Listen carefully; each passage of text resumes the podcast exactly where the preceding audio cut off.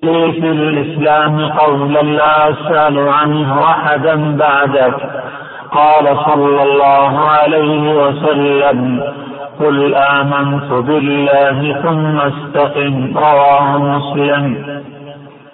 أيضا هذا الحديث عن سفيان بن عبد الله الثقفي قال قلت يا رسول الله قل لي في الإسلام يعني في أمر الدين قولا جامعا لا أسأل عنه أحدا بعدك قال قل آمنت بالله ثم استقم وصية جامعة لم تنق شيء ونظيرها في القرآن قوله تعالى إن الذين قالوا ربنا الله ثم استقاموا.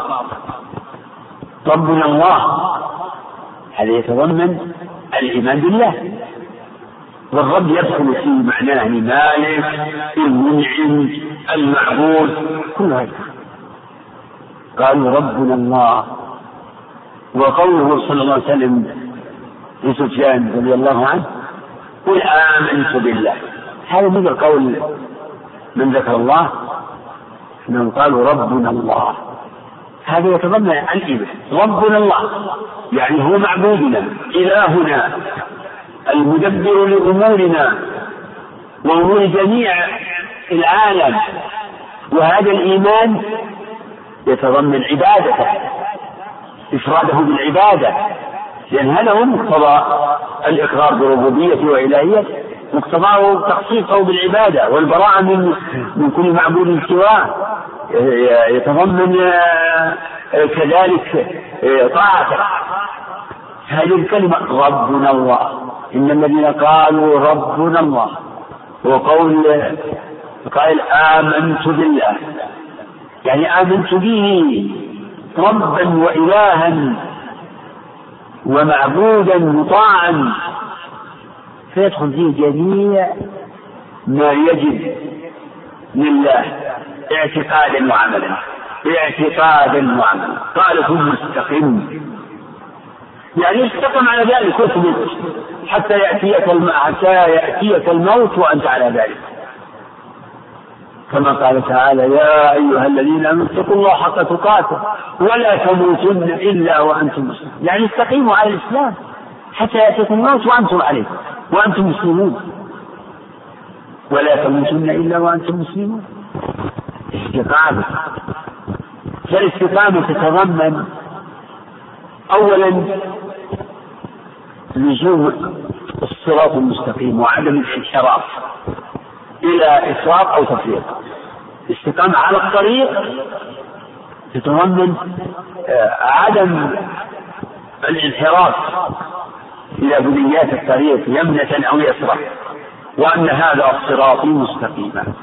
فاتبعوه اتباع يكون السير عليه الاستقامة عنه ولا تتبعوا السبل فتفرق بكم عن سبيله وتتضمن استمرار الاستمرار. فالرجوع والنكوص على الأعقاب هذا ضد الاستقامة. الاستقامة يقتضي الاستمرار والانحراف إلى إفراط أو تفريط. إفراط يعني بالابتداع تفريط بالتقصير بترك واجب أو ترك أو فعل محرم. كل هذا ضد الاستقامة. استقم. وهذا المعنى يعني الناس في على مراتب من الناس من يكون مستقيما. كل الاستقامة. ومن الاستقامة أنه إذا كانت هناك آه، زلة وعسرة ومعصية ما درى إلى التوبة. هذا من الاستقامة. من مقومات الاستقامة. قل آمنت بالله. وكان يقول إن قوله آمنت بالله أو ربنا الله. يعني يتعلق بجانب الاعتقاد يعني إيمان والاستقامة تتضمن جانب العمل. فيساوي يعني قوله تعالى إن الذين قالوا رب الله ثم استقاموا أو قوله صلى الله عليه وسلم قل آمنت بالله ثم استقم يكون من جنس إن الذين آمنوا وعملوا الصالحات. الإيمان أصله الأعظم الإيمان بالله. والعمل الصالح هو الذي تكون به الاستقامة. فتضمنت هذه الوصية الوصية بسبب السعادة والنجاة والفلاح. من الاعتقادات الصحيحة والأعمال الصالحة. والثبات على ذلك. اهدنا الصراط المستقيم. الهداية التي أمر الله بسؤالها في كل ركعة تتضمن هذا المعنى. تتضمن الإيمان وتتضمن الاستقامة. اهدنا الصراط المستقيم. فهذا الحديث كما ذكر العلماء وكما هو ظاهر هو من جوامع الكلم وصية جامعة وتفصيلها يعلم بكتاب الله وسنة رسوله من بيانه تعالى.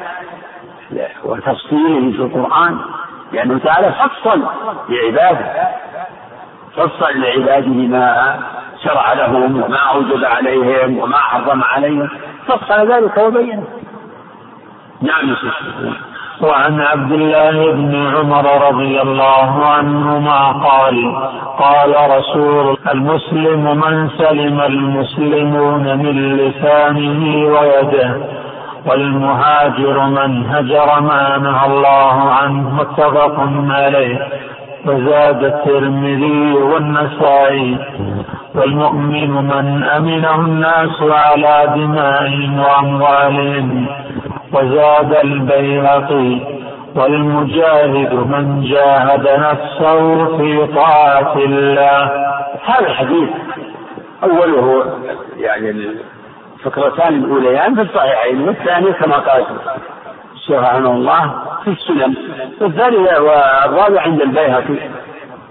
كلها معاني جليلة. المسلم من سلم المسلمون من لسانه. المهاجر من هجر ما نهى الله عنه. المؤمن من أمنه الناس على دمائهم وأموالهم. المجاهد من جاهد نفسه في طاعة المسلم والمؤمن إذا نظرت إلى أصل الكلمتين بينهما تداول كما ذكر أهل العلم في الفرق بين الإسلام والإيمان. فالإسلام والإيمان إذا أفردا أحدهما دخل في الآخر. وإذا قرن كان الإسلام أخص بالأعمال الظاهرة والإيمان أخص بالأعمال الباطنة. كما جاء في حديث جبريل الرسول عليه الصلاة والسلام في حديث جبريل فرق بين الإسلام والإيمان. ففسر الإسلام بأصول الإسلام الظاهرة فسر الإيمان بأصول الدين الظاهرة بالاعتقادات بأصول الاعتقاد وهي الأصول الستة. هنا الرسول عليه الصلاة والسلام ينوه ببعض خصال الإسلام. وأن المسلم حق محكم على الشخص بأنه منافق كافر. النفاق الأكبر بوجود هذا لكن نقول إنها لا تكاد تجتمع وتغلب على الشخص إلا وهو منافق عن نفاق إلا هذا قال أهل العلم أن النفاق النفاق الأكبر وهو النفاق الاعتقادي الذي حقيقته إظهار الإسلام والإبطال الكفر كما في مطرة سورة المنافقين. الله يشهد إن المنافقين لكاذبون. والنفاق العملي وهي هذه الخصال. أما ما يعلم ما يقع من ذلك حرما فهذا لا يوجب وصف الإنسان بالنفاق. المسلم قد يقع الكذب في خبر قد يقع منه لكن لا يكون له جيدا وخلقا قد تقع تكون يعني تكون زلة تكون معصية عربية لكن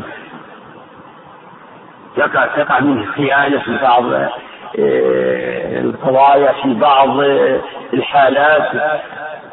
قد مثلا في بعض الخصومات يحمله إصراره على دعواه أن يحلف يمين فاجرة ففرق بين الشيء الذي يقع يعني عرضيا وبين ما يكون ديدنا وخلقا غالبا. فكل فيجب تقدير كل شيء بقدره. والله أعلم. نعم.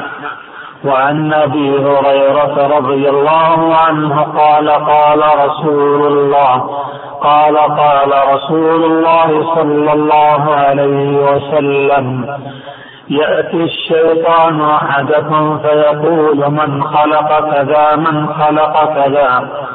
حتى يقول من خلق الله فإذا بلغه فليستعذ بالله ولينته متفق عليه وفي لفظ فليقل آمنت بالله ورسله. وفي لفظ لا يزال الناس يتساءلون حتى يقولون من خلق الله. لا إله إلا الله وحده لا شريك له له الملك وله الحمد. هذا الحديث قد تضمن علم من أعلام النبوة لأنه عليه الصلاة والسلام أخبر عن أمر يكون في النفوس وفعلا وعن أمر سيكون من الناس بألسنته. يقولونه بألسنته وفي هذا الحديث ذكر نوع من وسواس الشيطان من الوسواس بل هو أخطر وأسوأ وسواس مما يوسوس به الشيطان. لأنه يتعلق بذات الله. وهو من جهة من أعظم الوسواس لأنه لا ينجع فيه إلا التسليم. تسليم لله ولرسوله واللجوء إلى الإيمان بالله ورسوله. يأتي أحدكم الشيطان فيقول من خلق كذا؟ من خلق الأرض؟ من خلق السماء؟ من خلق الناس؟ من خلق الملائكة؟ وبعد حتى يقول له من خلق الله.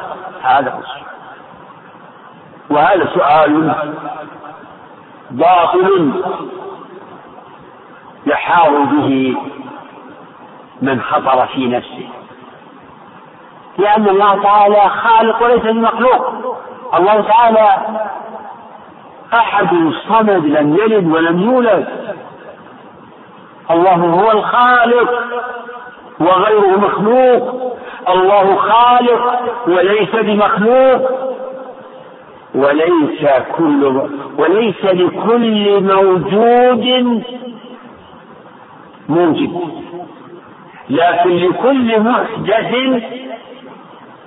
موجد لكل محدث موجد وكل موجود سوى الله فإنه محدث.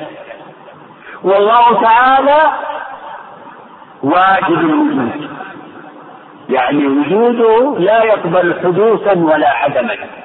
فهو الذي لم يزل وجوده ولا يزال. فليس لوجوده بداية. ليس لوجود الله بداية. فهو الأول الذي ليس قبله شيء وليس لأولي لأوليته بداية. هو الأول والآخر. فهو الأول الذي ليس قبله شيء والآخر الذي ليس بعده شيء. كما أخبر الله ورسوله بذلك وهذا الوسواس يزعج المؤمن الضعيف الذي لم يعرف يعني لم يعرف المخرج ولم. فهو يزعجه كما ثبت أن بعض الصحابة جاء إلى الرسول وقال أجد في نفسي ما لو أخذ من السماء أحب إلي من أن أتكلم. وفعلا يعجب لبعض الناس من الوسواس ما يزعجه حتى. حتى يبكي. لأن عنده إيمان ويجد هذا الوسواس يعارض ما استقر في نفسه وآمن به. هذا الوسواس. فقال عليه الصلاة والسلام هذا صريح الإيمان. وفي من قال قال له أوجدتموه؟ قال نعم. قال قال الحمد لله الذي رد كيده إلى الوسوسة. ما استطاع إلا أن بس يوسوس فقط. وليس لهذا الوسواس أثر على المؤمن. هو يزعجه ولكنه لا يقبله. المؤمن يزعجه ولا يضيق به صدره. وخوفا منه لأنه يعرف أنه يتصادم مع أعظم الأمور عنده. يتصادم مع إيمانه بأنه تعالى الخالق لكل شيء أنه رب كل شيء. لا إله إلا الله. وأخبر عليه الصلاة والسلام أن الناس لا يزالون يسألون من خلق كذا من خلق كذا. حتى يقولوا من خلق الله؟ يتكلمون هذا بألسنتهم. وجاء بعض الناس بعض الأعراب بعض الجهال جاءوا يسألون أبا هريرة هذا السؤال فحصبهم بالحصى وقال صدق صدق خليل صلى الله عليه وسلم. قال فإذا بلغه يعني إذا وصل إلى هذا الحد فليستعذ بالله من الشيطان ولينتهي. وفي اللفظ الآخر فليقل آمنت بالله ورسوله.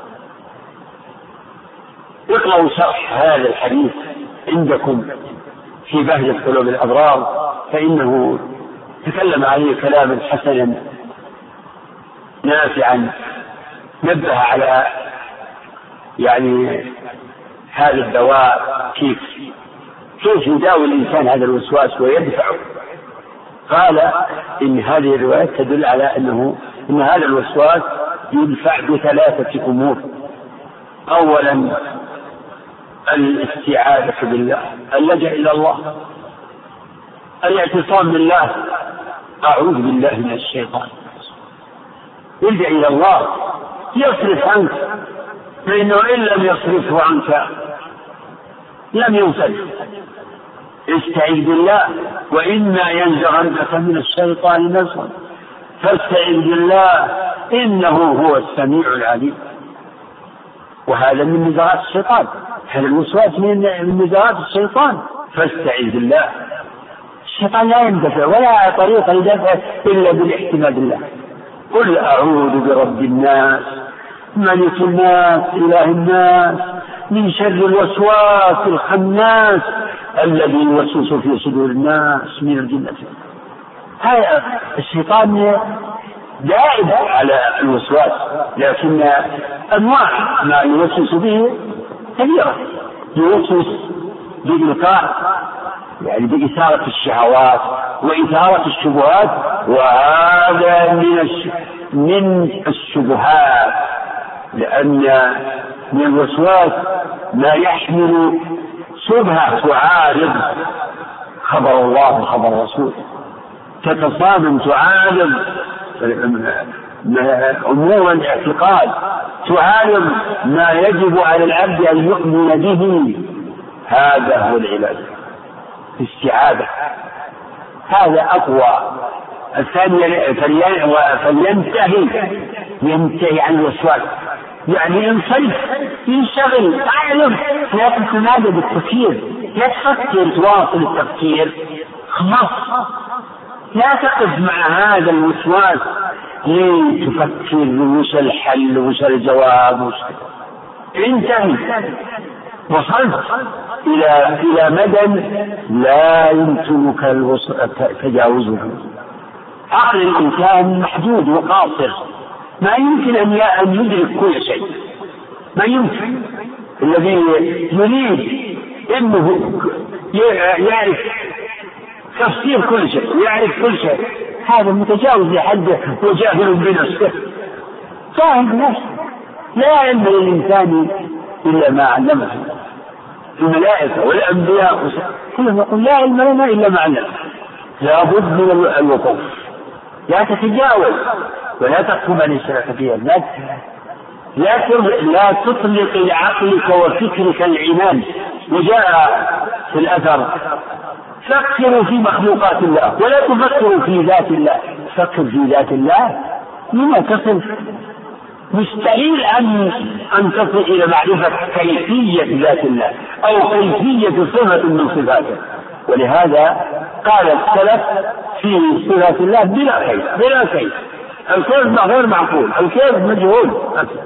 هذا السبب الثاني. وكلها مجموعة. الأمر الثالث أن تؤكد إيمانك وتقاوم هذا الوسواس باستحضار ضده آمنت بالله. لأن هدف هذا الوسواس هو الشك التشكيك في الله. فيما يجب اعتقاده في الله. فتراغم الشيطان. أولا بالاستعاذة الاعتصام بالله مقاطعة هذا الوسواس والانتهاء عنه. التأكيد على الإيمان آمنت بالله ورسوله. فيرجع الشيطان خاسئا. أما من من الله عليه بالبصيرة والحمد لله. هذا لا أبدا. لا يلتفت أصلا لا يلتفت إليه ولا يقف معه ولا يبالي له. بأساس هو يعرف أنه باطل وأنه لا يضر. أنه باطل وأنه لا يضر. خطر بقلبه.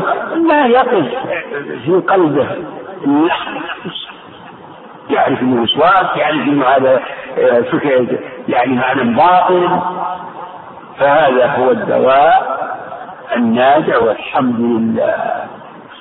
فليستعيذ بالله ولينتهي وليقل آمنت بالله ورسوله.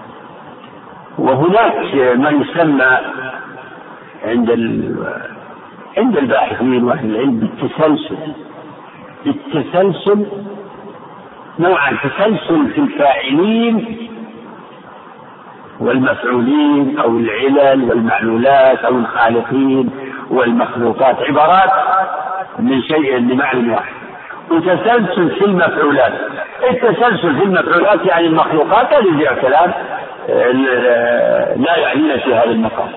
لكن تسلسل في الفاعلين والمفعولات.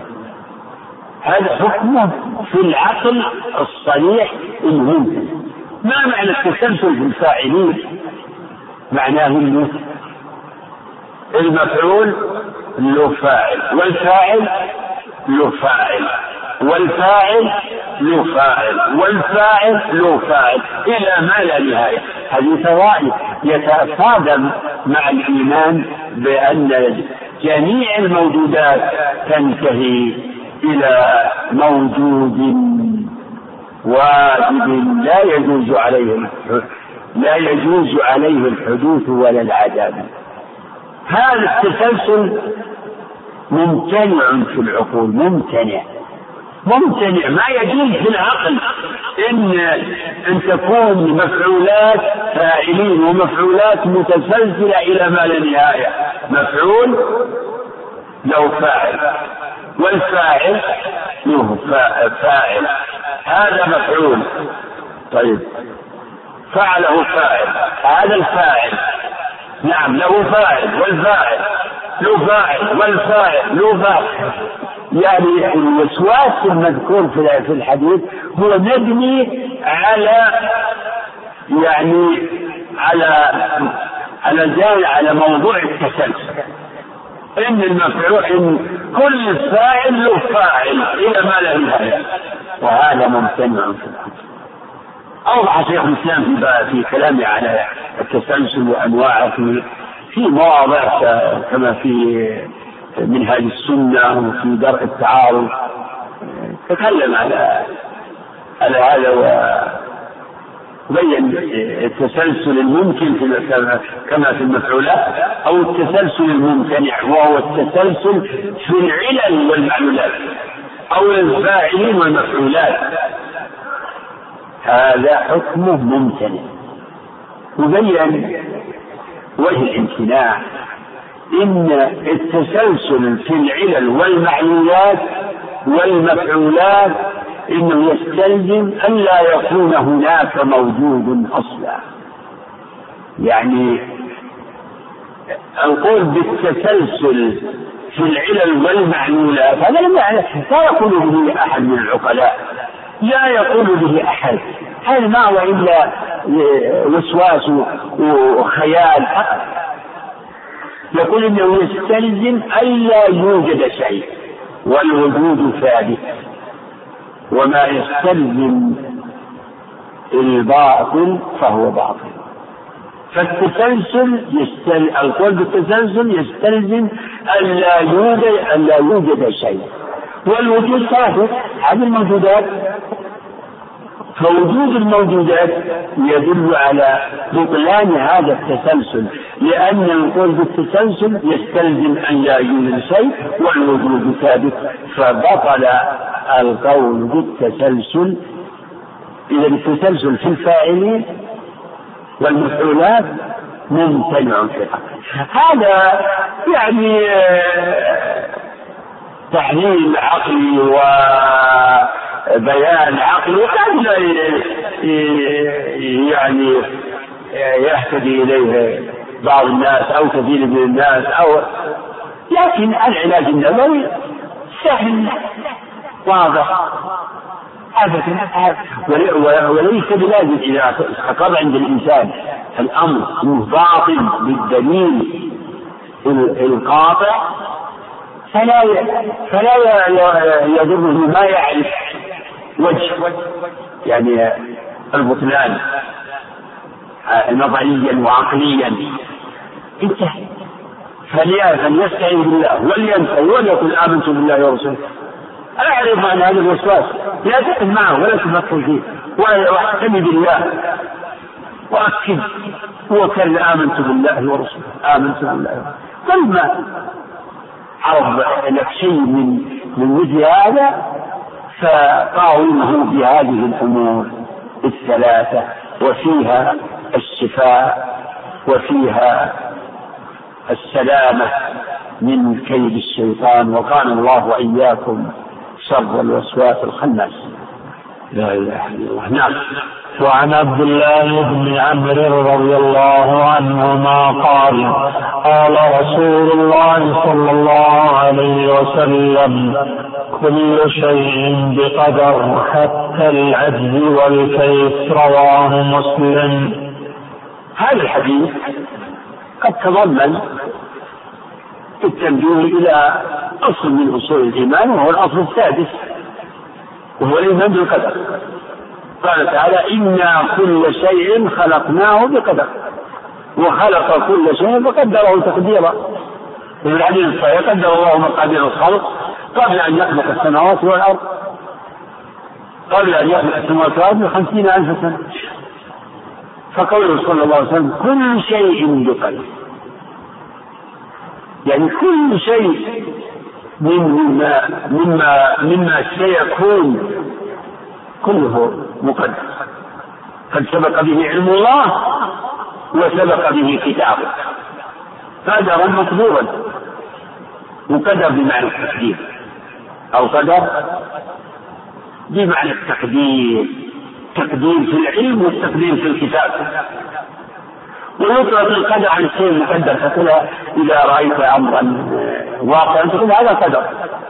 من الخلق الخلق يأتي بمعنى الفعل الذي هو صفة الخالق ويأتي بمعنى المخلوق. هذا خلق الله. فأروني ماذا خلق الذين من دونه. هذا خلق الله السماوات والأرض والشمس والقمر خلق الله. وتقول فيما يحدث هذا قدر الله. هذه الموجودات هذه الحوادث هذه ما يجري في هذا الوجود من أمور من قتال قدر. هذا قدر. يعني مقدر. الحمد لله.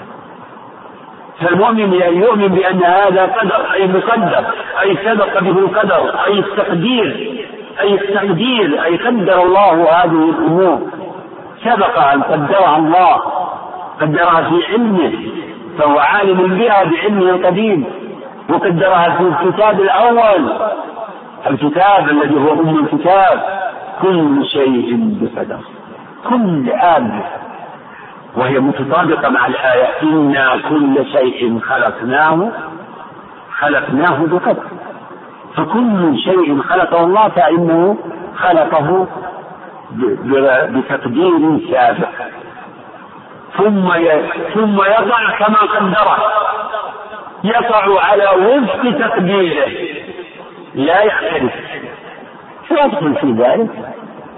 كل صغير وكبير في هذا الوجود.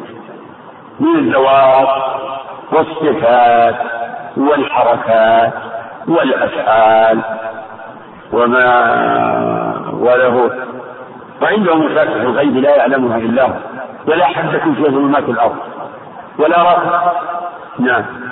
وعنده مفاتح الغيب لا يعلمها إلا هو. ويعلم ما في البر والبحر وما تسقط من ورقة إلا يعلمها. ولا حبة في ظلمات الأرض ولا رطب ولا يابس إلا في كتاب وما تسقط من ورقة إلا يعلمها. كأنه يتدبر ما يسقط من الأوراق من أوراق الشجر في أقطار الدنيا. كل ذلك قد سبق به علم الله وكتابه. وهكذا أفعال العباد.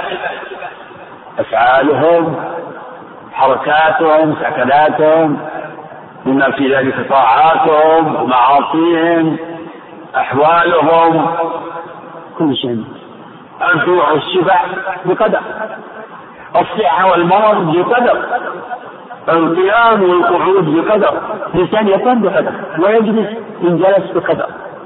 ما يقصر إذا جلس الإنسان بعد قيام يجب يكون معلوم أن هذا قد سبق به قدره قيام قعود حركة مشي ذهاب إقبال إدبار من أفعال الناس.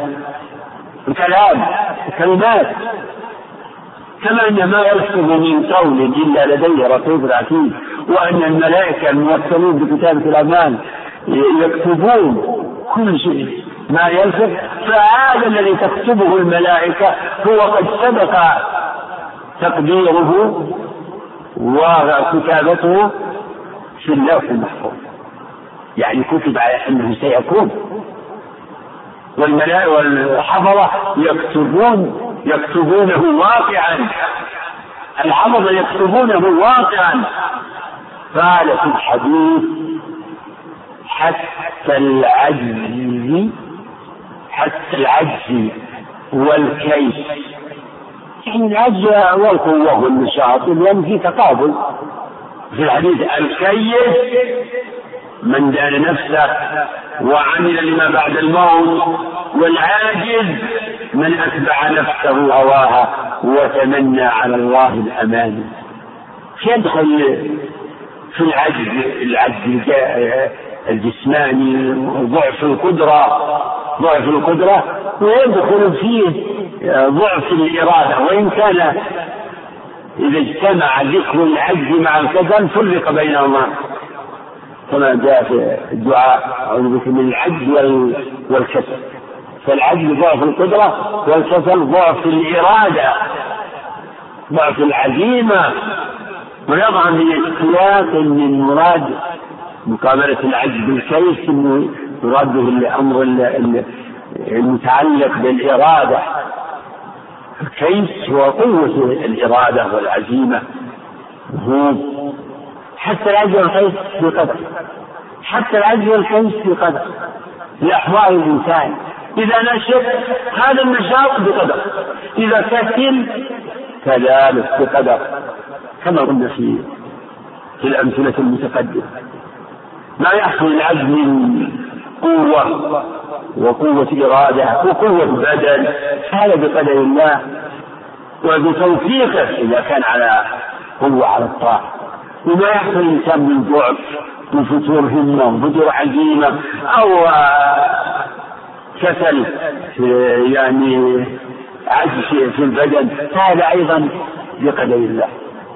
والإيمان بالقدر يشمل الأمور الأربعة التي يعبر عنها العلماء بمراتب مراتب الإيمان بالقدر. الإيمان بعلم الله السابق بكل شيء الإيمان بكتابته بكتابة مقادير الأشياء الإيمان بعموم مشيئته الإيمان بعموم الخلق. فلا يكون الإنسان مؤمنا بقدر حتى يؤمن بهذا كله. كل شيء بقدر. فهذه فهذا الشيء المعين. نعلم يجب أن نؤمن بأن الله قد علم قبل أن يقول بعلمنا القديم. أن ذلك قد سبق به الكتاب. أنه واقع بمشيئته. إذ لا يكون في هذا الوجود إلا ما شاء. لا رابعا الإيمان بأنه خلق لله. فكل ما في هذا الوجود فهو خلق الله. سواء كان يعني من الذوات من الصفات من الأفعال الكل خلق الله. الحركات ولهذا أهل السنة والجماعة يقول بأن الله خالق العباد وخالق قدرتهم وخالق أفعالهم وأن مشيئة العبد تابعة لمشيئة الله خلافا للقدرية المفرد فهذا الحديث من جوامع الكلم نبه إلى الرسول إلى شمول القدر لكل شيء. شمولية كل كل صيغة عموم. كل شيء بقدر. حتى العجز والكيس بقدر. والإيمان بالقدر يعني من آثار الإيمان به الاستعانة بالله. كما سيأتي في حديث احرص على ما ينفعك واستعن بالله ولا تعجز استعن بالله. الاستعانة بالله هو من ثمرات الإيمان بالقدر. فإذا علم العبد أنه لا حول له ولا قوة إلا بالله أوجب له ذلك يتوجه إلى ربه يسأله الإعانة. إياك نعبد وإياك نستعين. لا حول ولا قوة إلا بالله. اللهم أعني على ذكرك وعلى شكرك وحسن عبادتك. هذا من ثمرات الإيمان بالقدر الاستعانة الصبر على ما يصيب الإنسان من المكروه. الاستعانة يوجب الإنسان يسمع له أن يدعو ربه أن يعينه أن يهديه أن يمده لأنه يعلم أنه لا حول له ولا قوة إلا به سبحانه وتعالى. شو اللي بعد هذا؟ وعن أبي هريرة رضي الله عنه قال قال رسول الله صلى الله عليه وسلم من دعا إلى هدى كان له من الأجر مثل أجور من تبعه من غير أن ينقص من أجورهم شيئا. ومن دعا إلى ضلالة كان عليه من الإثم مثل آثام من تبعه لا ينقص ذلك من آثامهم شيئا. رواه مسلم. رحم الله الشيخ عبد الرحمن على اتخاذ هذه الأحاديث المتنوعة في موضوعات وفي أبواب حديث متقدم في يتعلق بأصل من أصول الاعتقاد والذي قبله كذلك يتعلق بما يتعلق بأصل وهو الإيمان بالله الذي هو أصل الأصول. وهذا الحديث وهو قوله صلى الله عليه وسلم من دعا إلى هدى كان له مثل أجر من تبعه لا ينقص ذلك من أجورهم شيء. ومن دعا إلى ضلالة كان عليه كان عليه مثل آثام من تبعه لا ينقص من آثامهم شيء هذا الحديث تضمن الترغيب في الدعوة إلى الله وإلى دينه الدعوة إلى ما يحب والتحذير من الدعوة إلى خلاف ذلك فهما دعوتان دعوة إلى الهدى ودعوة إلى الضلال فالله يدعو إلى الهدى ورسوله هم الدعاة أئمة الدعاة إلى الهدى.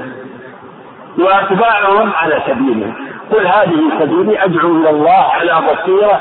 أنا ومن اتبعني. فيتناول الدعوة إلى الله أو الدعوة إلى الهدى الدعوة إلى أصل الدين إلى التوحيد إلى الإيمان بالله إلى الدخول في الإسلام. دعوة الكفار هذه دعوة. هذا أصل الدعوة. إلى الإيمان به إلى توحيده. إلى عبادته وحده لا شريك له. ثم تأتي الدعوة إلى بقية شرائع الإسلام شرائعه وأصوله وعلى اختلاف أنواعه فرائضه ومستحباته. الدعوة إلى الإيمان بالرسول إلى اتباع الرسول إلى محبة الرسول صلى الله عليه وسلم. يدخل في ذلك الدعوة إلى الإيمان بأسماء الله وصفاته. إلى ما وصف الله به نفسه ووصفه به رسوله. ويكون هذا بالبيان ببيان ذلك للناس وتعريفهم بما جاء في كتاب الله وسنة رسوله عليه الصلاة والسلام. تلاوة القرآن. الدعوة تكون بالقرآن. فذكر بالقرآن. الدعوة تكون بالقرآن وبالسنة. بتلاوة القرآن ببيان تفسير القرآن بذكر السنة وبيان معانيها. بالترغيب بالموعظة ادع إلى سبيل ربك بالحكمة والموعظة الحسنة وجادلهم بالتي هي الدعوة إلى أصول الإسلام أصول الإيمان تعليم الناس ما أوجب الله عليهم. دعوة إلى الأخلاق الفاضلة إلى الصدق دعوة إلى بر الوالدين وصلة الأرحام الدعوة إلى مكارم الأخلاق من العفو والصبر والصبر والحلم الدعوة إلى الإحسان إلى الخلق كلها الدعوة من دعا إلى هدى؟ كلمة الهدى هذه يدخل فيها كل ما جاء به الرسول عليه الصلاة والسلام. فإما يأتي أنكم مني هدى فمن اتبع هداي. فيدخل في ذلك العلم والعمل. إذا أطلق الهدى جاء وحده شمل العلم والعمل. وإذا قرن بدين الحق كما في بعض الآيات والذي أرسل رسوله بالهدى ودين الحق فالهدى يفسر بالعلم النافع. ودين الحق يفسر بالعمل الصالح. والعلم النافع هو من دين الحق. والعمل الصالح هو من الهدى. ثم الناس بعد دعوتهم يصيرون فريقين. كما كما سنة الله في العباد. ما أرسلنا من رسول وما أرسلنا من رسول إلا بلسان قومه ليبين لهم. فيضل الله من يشاء ويهدي من يشاء. يصيرون فريقين. فإذا هم فريقان يختصمون. هذان قسمان اختصموا بربهم فمنهم من يستجيب للدعوة ومنهم من يأبى وهذا شامل أيضا لأنواع المدعوين وأنواع ما يدعى إليه من الهدى. كما تقدم من الكفار من إذا دعي استجاب وآمن دخل في الإسلام. ومنهم من يأبى يستكبر ولا يوفق وهكذا من يدعى من المسلمين إلى ما أوجب الله عليه إلى ترك ما حرم عليه منهم من يستجيب ومنهم من يأبى قال صلى الله عليه وسلم كان له مثل أجر من تبعه يعني من استجاب له وعمل بما دعي إليه وأمر به. يكون للداعي مثل أجر من انتفع بدعوته واستجاب لدعوته. من غير أن ينقص من أجور التابعين شيئا. لهم أجورهم ولهذا أجر. وهذا يدل على حظر الدعوة. وأن الداعي كلما نفع الله بدعوته فإنه يعظم أجره. لأنه له مثل أجور من تبعه. وهذا فضل عظيم. فضل عظيم. يمن الله به على من يشاء. يبقى إذا دعا من لم يستجب له هل يكون أجره مثل أجر من؟ استجاب؟ لا يكون مأجورا على دعوته على جهاده على جهده على نصحه لكن لا يحصل له أجر لأنه لم يستجب لدعوته. لا يكون له أجر أجر مضاف إلى أجر الدعوة. هو على أجر الدعوة لكن لا يكون هناك أجور تابعة أجور آه، يعني مضافة لأنه لأنه صلى الله عليه وسلم قال كان له مثل أجر من تبعه وفي الحديث الصحيح حديث سعد بن سعد في شأن علي رضي الله عنه قال عليه الصلاة والسلام فوالله لأن يهدي الله بك رجلا واحدا خير لك من حمر النعم حمر النعم يعني الإبل الحمر رجل واحد طيب ومن ومن هدى الله به رجلا وثلاثة من هدى الله به رجلين وثلاثة وأربعة وعشرة و... هل يكون مثل من لم يتبعه إلا واحد؟ ولهذا يتفاضل الأنبياء بكثرة الأتباع.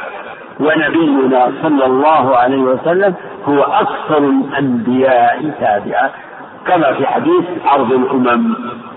ثم وضعي سواد عظيم. فقيل هذه أمتك ومعهم سبعون ألفا يدخلون الجنة بغير حساب ولا عذاب. إذا فلنبينا عليه الصلاة والسلام مثل وجوه أمته منذ بعثه الله إلى يوم القيامة.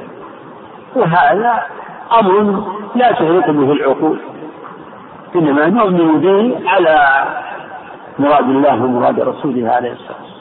له مثل أجور من تبعه من الناس إلى يوم القيامة. لأنه صلى الله عليه وسلم الداعي إلى كل هدى.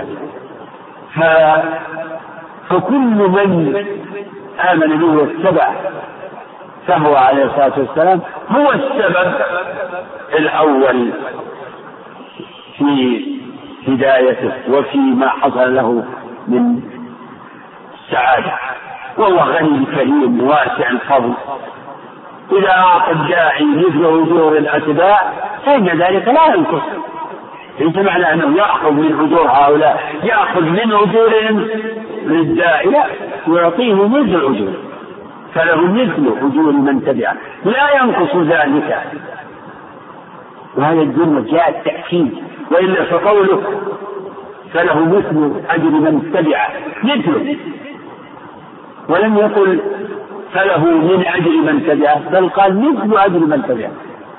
ثم قال لا ينقص ذلك من أجورهم شيئا. فأجورهم موفرة وكاملة ولهذا الداعي مثل أجر من تبعه وانتفع بدعوته. وفي المقابل كذلك الدعوة الأخرى دعوة الضلال. من دعا إلى ضلال وأصل الضلالة الكفر. ودون ذلك الدعوة إلى المعاصي إلى البدع دعوات. والدعوة إلى الهدى هي دعوة الله. الله هو الداعي. والله يدعو إلى دار السلام ويهدي من يشاء إلى صراط مستقيم. والرسل هم يبلغون لهذه الدعوة ثم أتباعهم. والأصل في دعوة الضلالة الشيطان. فهو الداعي إلى كل كفر وباطل وبدعة ومعصية. ثم أتباعه من الكفار والمبتدعين والفجار فمن دعا إلى ضلالة كان له مثل آثام من تبعه أو كان عليه كان عليه مثل آثام من تبعه لا ينقص ذلك من آثامهم شيء. وقال الذين كفروا للذين آمنوا اتبعوا سبيلنا ولنحمل خطاياكم وما هم بحاملين من خطاياهم من شيء. إنهم لكاذبون ولا يحملن أثقالهم وأثقالا مع أثقالهم وليسألن يوم القيامة عما كانوا يفترون. فالمستكبرون الدعاة العفاة المضلون هؤلاء عليهم أوزارهم ومثل أوزار من تبعهم. وإذا قيل لهم ماذا أنزل ربكم قالوا أساطير الأولين. وإذا قيل لهم ماذا أنزل ربكم قالوا أساطير الأولين. نعم الآية. وليحمل الناس قال ليحملوا أوزارهم كاملة يوم القيامة ومن أوزار الذين يضلونهم بغير علم ألا ساء ما يزل يحملون أوزارهم ومثل أوزار من أضلوه. ولا يكفي هذا صريحة واضحة. وهذا أيضا في المقابل. فما حال من يعني من كثر أتباعه على الضلال. ما حاله عليه مثل أوزان منتبعة عليه مثل آثام منتبعة لا ينقص ذلك من آثامهم شيء. وكما أن لأولياء الله أئمة والدعاة إلى الله أئمة. أئمة الهدى وجعلناهم أئمة يهدون وجعلنا منهم أئمة يهدون بأمرنا لما صبروا وكانوا بآياتنا يوقنون. وجعلناهم أئمة يهدون بأمرنا وأوحينا إليهم فعل الخيرات وإقام الصلاة. كذلك الكفار لهم أئمة دعاة. وجعلناهم أئمة يدعون إلى النار ويوم القيامة لا ينصرون. قال الله تعالى ولا تنكح المشركين حتى يؤمنوا. ولا عبد مؤمن خير من مشرك ولو أعجبكم. أولئك يدعون إلى النار.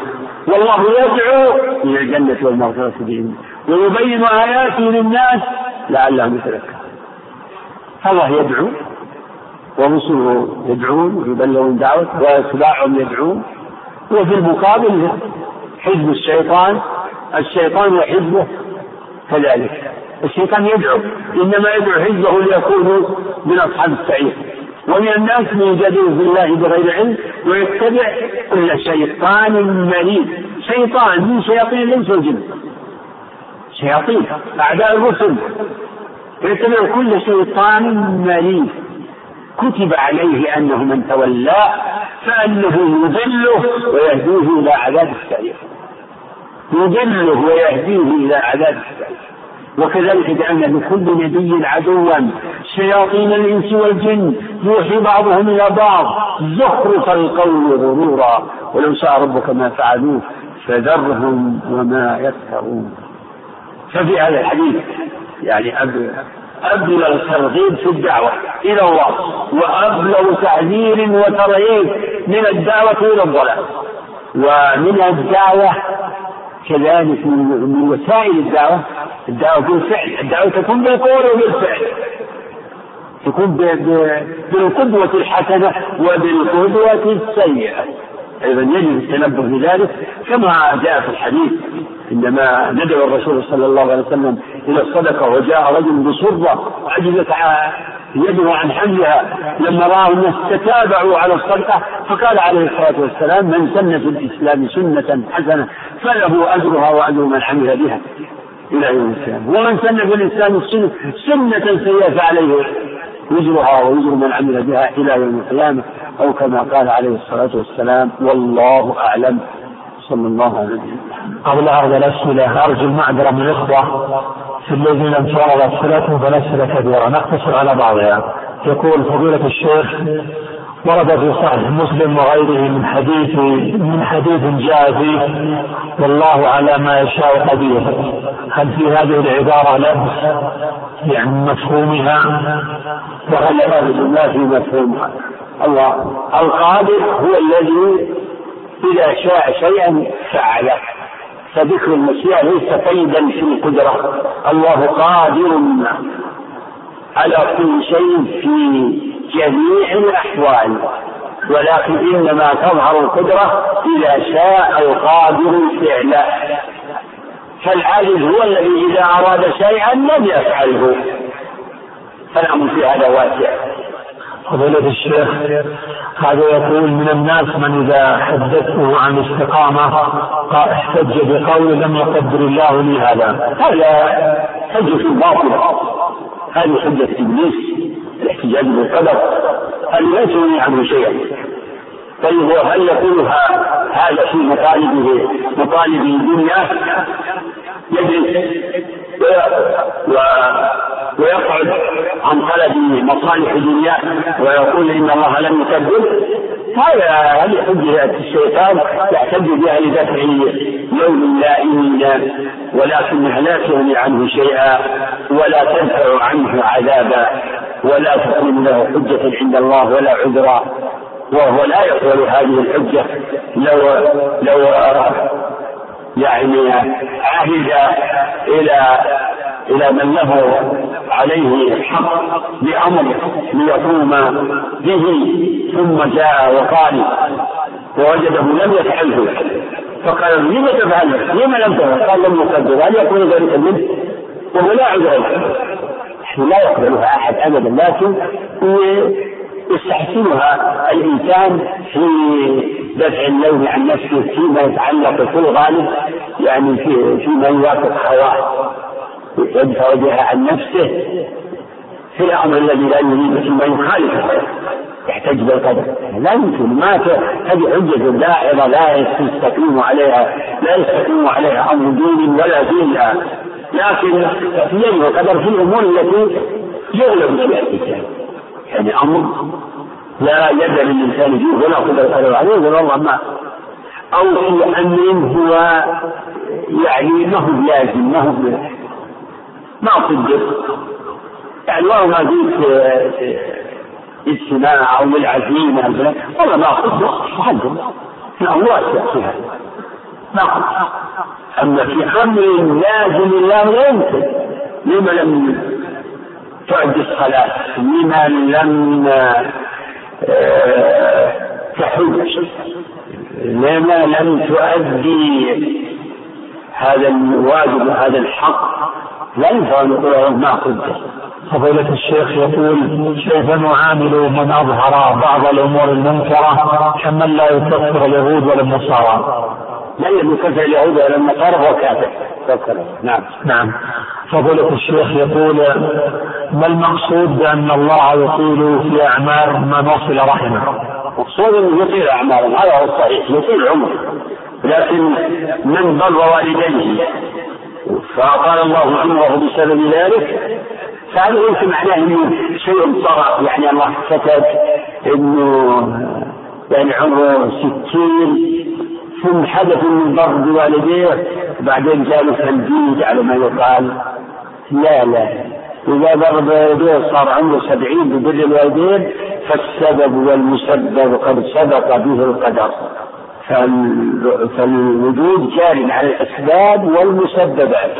والأسباب والمسببات كلها بقدر الله فلطول العمر أسباب ولقصر الأعمال أسباب والأسباب والمسببات بقدر الله.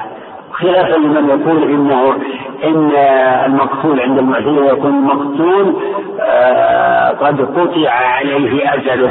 يعني يمكن كان اجله 100 سنة فتعدى عليه القاتل وقتله وهو ما بلغ إلا 20 أو 30 سنة. لا ابدا. الله تعالى قدر الأقدار وقدر الآجال. نعم.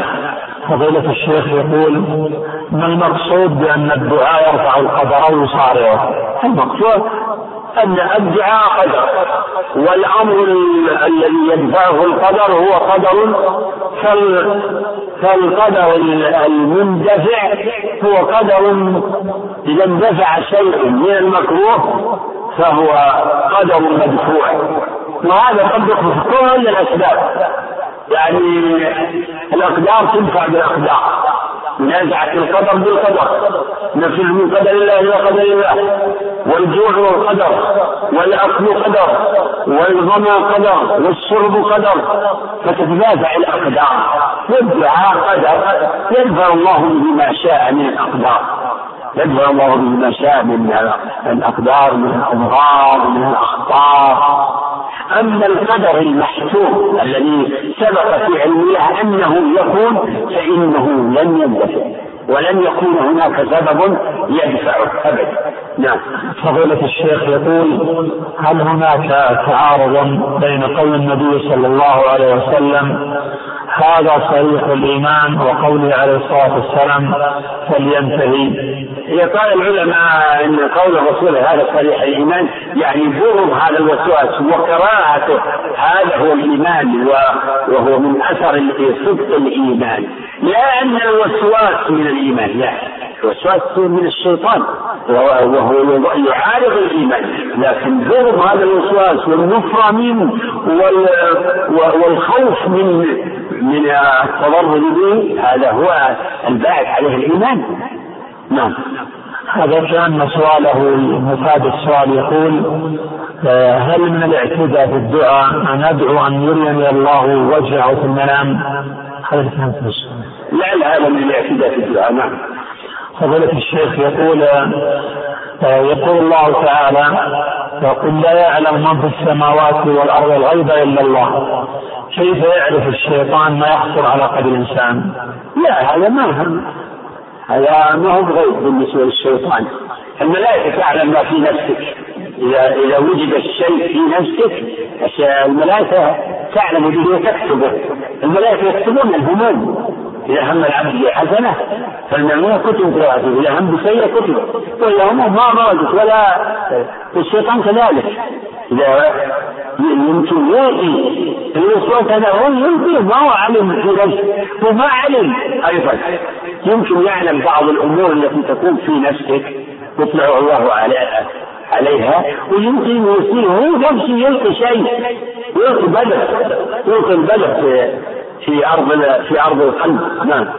فضيلة الشيخ يقول النظريات الباطلة التي تقول لا إله والحياة مادة وتقول لا نؤمن إلا بما نرى وغيرها هل هي مما له علاقة بحديث التساؤل بين الناس من خلق الله في علاقة يعني هذه تتضمن الجحد الجحد للخالق وأما الذي فيه جاء ذكره في الوسواس والحديث هذه شبهه هذه شبهه قد يعني يستغلها ملحد فالذي يتكلم بمثل هذه الشبهه بهذا الوسواس إما أن يتكلم بها جاهل يعني خطرت في قلبه وطرأت عليه أو يقولها ملحد. يريد إفساد آه، عقائد الناس.